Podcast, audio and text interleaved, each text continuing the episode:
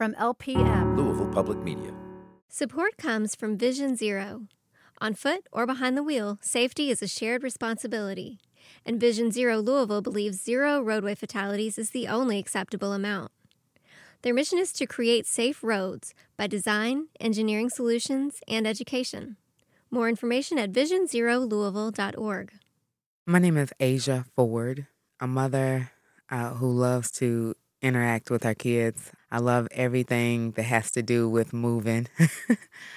I'm just a really cheerful person uh, at this point in my life. I, I, would truly, if I had to sum it all up again, uh, I would just say I'm living. When I was 33 years old, I went through a tragedy with my kid's father. Uh, my kids and, and I walked their dad into a hospital emergency room where we thought he was just going to get a few stitches. At the time, we found out because of diabetes, his sugar was too high to fight the infection that had already viraled in his hand. So my kids and I were faced to remove his hand, and hopefully he would be able to walk out of the hospital with us. Um, during this time frame, he ended up in a coma and almost lost his life. Uh, when the doctor came out, he was talking to me and he said, I know your kids are really young, um, but we have to do something about this hand. We don't know where the infection is. We'll start at the beginning of the hand and we'll keep cutting until we find it. But our purpose is to save his life, but we can't guarantee that. This was a moment in my life that I had to come to a decision. You know, it wasn't just to save him. Now I had to look at over years, he and I both went through life thinking, it was okay as long as we were taking care of our kids. But we didn't understand that we had to be taking care of us in order to take care of our kids. So the day that the doctor said I had no other choice, I had to make a decision then. I made two decisions that moment. I made a decision to save him, and I also made a decision to save myself. At the time, I weighed 507 pounds, and as a couple, he and I almost reached the thousand pound mark to me, I felt like this was going to be my future if I didn't eventually die of a heart attack. And I didn't want my kids to go through that. It wasn't an easy task. Um, when I left the hospital, we, we then went into rehab because um, my husband at the time made it. I mean, I was so amazed by his strength and his will to fight. To see his strength made me stronger. And once I knew that he was out of the woods, I knew that he was in rehab.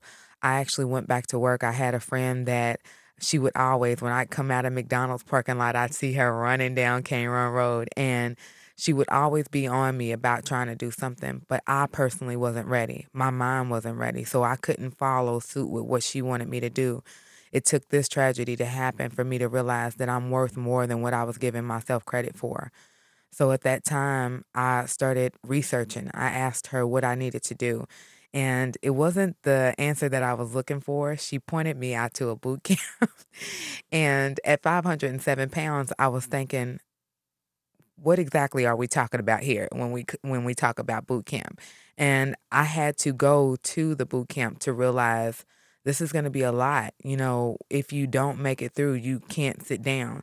I mean, these women were out there flipping tires, doing lunges and burpees and stuff that I knew my body wasn't going to be able to withstand because I need a knee replacement because I've carried the weight so long. I have an enlarged heart and a heart murmur. And these are things because I was so desperate to lose weight. I took um, diet pills. So it started messing with my heart. And I was trying to figure out I don't want to die to lose weight. I want to lose weight to live. And I got out there and I was thinking, I'm not going to come back because I was so wore out. My bones was hurting. But I went home thinking these women didn't know a day of my story. They they didn't know the shoes that I walked in. I was working third shift, and one particular morning, I kept getting these um, messages from social media, and it was one of the girls that was at the boot camp, her before and her halfway through. And looking at that picture inspired me even more because I knew she knew may have not been at the exact weight, but she knew because she had lost a tremendous amount of weight. So I got up, put my clothes back on, and I went back out there, and I've been there ever since. A couple of years ago, 2015, my son and I decided we were going to beat a number that I needed so so desperately to beat, and it was a number to come across the finish line. You get a certain amount of time to to finish a race, and it's here in Louisville, Kentucky, the Triple Crown. So uh, once I lost my first hundred pounds, that was going to be not just my first milestone, but that was going to be like an anniversary to me, you know, that I would always remember. So I decided to join some of the races here around Louisville. One of the races was the Triple Crown, which is three races. Uh, it is a 3.2 mile, then you have a 6.2 mile, then you have a 10 mile, and that's actually two weeks apart from each other. My son and I was getting prepared to uh, do the race, and a couple of weeks prior, I found out I had pneumonia and bronchitis. So the doctor recommended that I didn't do the three mile and also recommended that I just didn't do it this year. But I had already paid for my number and we were excited. So I felt like I could home remedy myself along with the medication that he gave me. Um, the morning of the race, I woke up and I my throat still kind of felt scratchy, but I decided that I was going to do it anyway. When I started, I felt the adrenaline and it was I, I can't even explain the feeling. I just know that I was so excited to beat the number from the year before. And I just knew I had already been practicing. I knew that this was the day that it was going to truly happen for me. So the race started. We were doing good up until about mile four. Uh, I told my son, I reached over and grabbed his arm and I said, My breathing is getting kind of heavy, so I need to slow down a little bit. And he said, Mama, if you need to stop, we'll stop. Well, in my mind, I wanted to make that that finish line. So I said, just give me a minute and we'll keep going.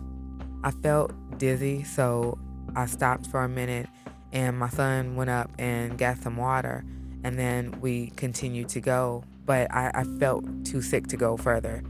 I remember looking behind me after my son said, Mama, there's an EMS coming up behind us. And in my mind, I was thinking, oh my God, I'm being taken out of the race by EMS. so the EMS driver stopped and he asked me, Was I okay? And I told him I'm having a hard time breathing.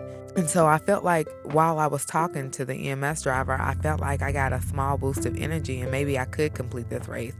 So he said, Well, let's go over here to, um, you know, the EMS. And he was like, you know, we can get you together. You can just lay back here. And I was thinking, no, I couldn't get my breathing under control, but I felt like I felt better. So I told him that's okay. And he said, Are you going to finish this race? And I said, Yes.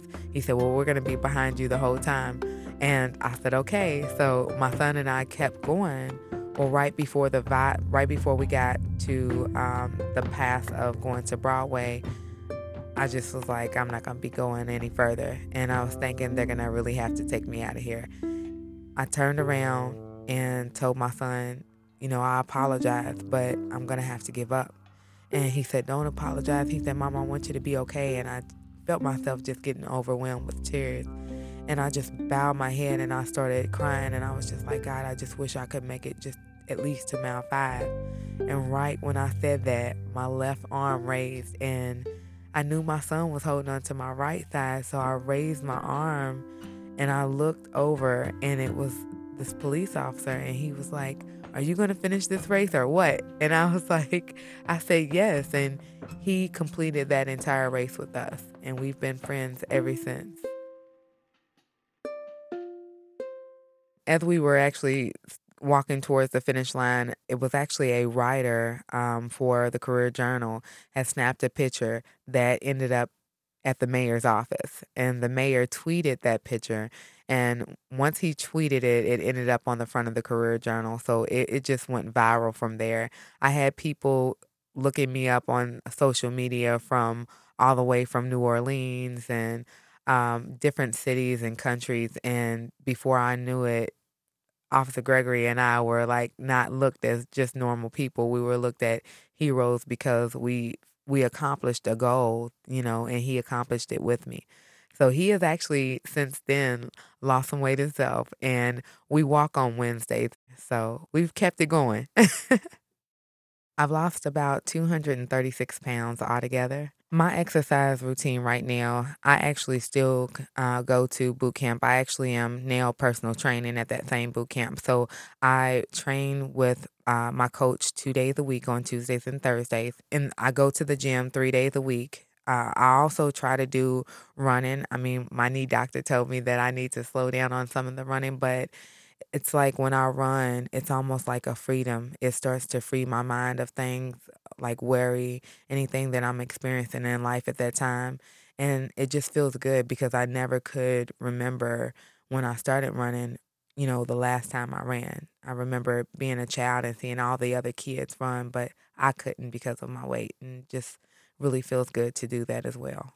My kids, they encourage me, even though we're still through the midst of our storm my daughter told me the other day, Mama, you can't stop because I depend on you. And that's something that I just know that I've come too far, not just for myself, but for them too. So I have to keep moving. First, with my kids, it, it's changed them in a way of um, inspiring my, my youngest son, who actually uh, finish the race with me, it's changed his mind frame of not giving up. He always, it doesn't matter what it is, he always wanted to quit something. Now he completes everything that he does when he starts it. The one thing that really inspires me is that I think with them, they express more that they love me even more because I impacted not just the world. Personally, I've impacted some of their friends. A few of my kids' friends have lost weight and started their own journey. They have taken their footsteps on helping me get my kids together. They inspire the kids and um, you know, just to know that it wasn't just adults that I inspired, that it was kids that I inspired, especially my own. It's been a true blessing. I am still working on me. Right now, I am pursuing a bachelor's degree at Spalding to become a dietitian so that I can learn more about what I eat, what my family eats, and then also be able to help other people along the way. In the future, I plan on continuing. Uh, honestly, I, I don't see myself ever stopping. Asia Ford's story is part of Tough and Universal Stories of Grit, a new series produced by WFPL in partnership with Ideas X Lab. The story was edited and produced by me, Erica Peterson, with sound design by Laura Ellis. For more, including photos of Asia working out at her boot camp, visit WFPL.org. Support for LPM podcasts comes from the Eye Care Institute and Butchertown Clinical Trials, where they strive for diversity, equity, and inclusion within their staff, patients, and clinical trial participants. To learn more, visit butchertown.clinic.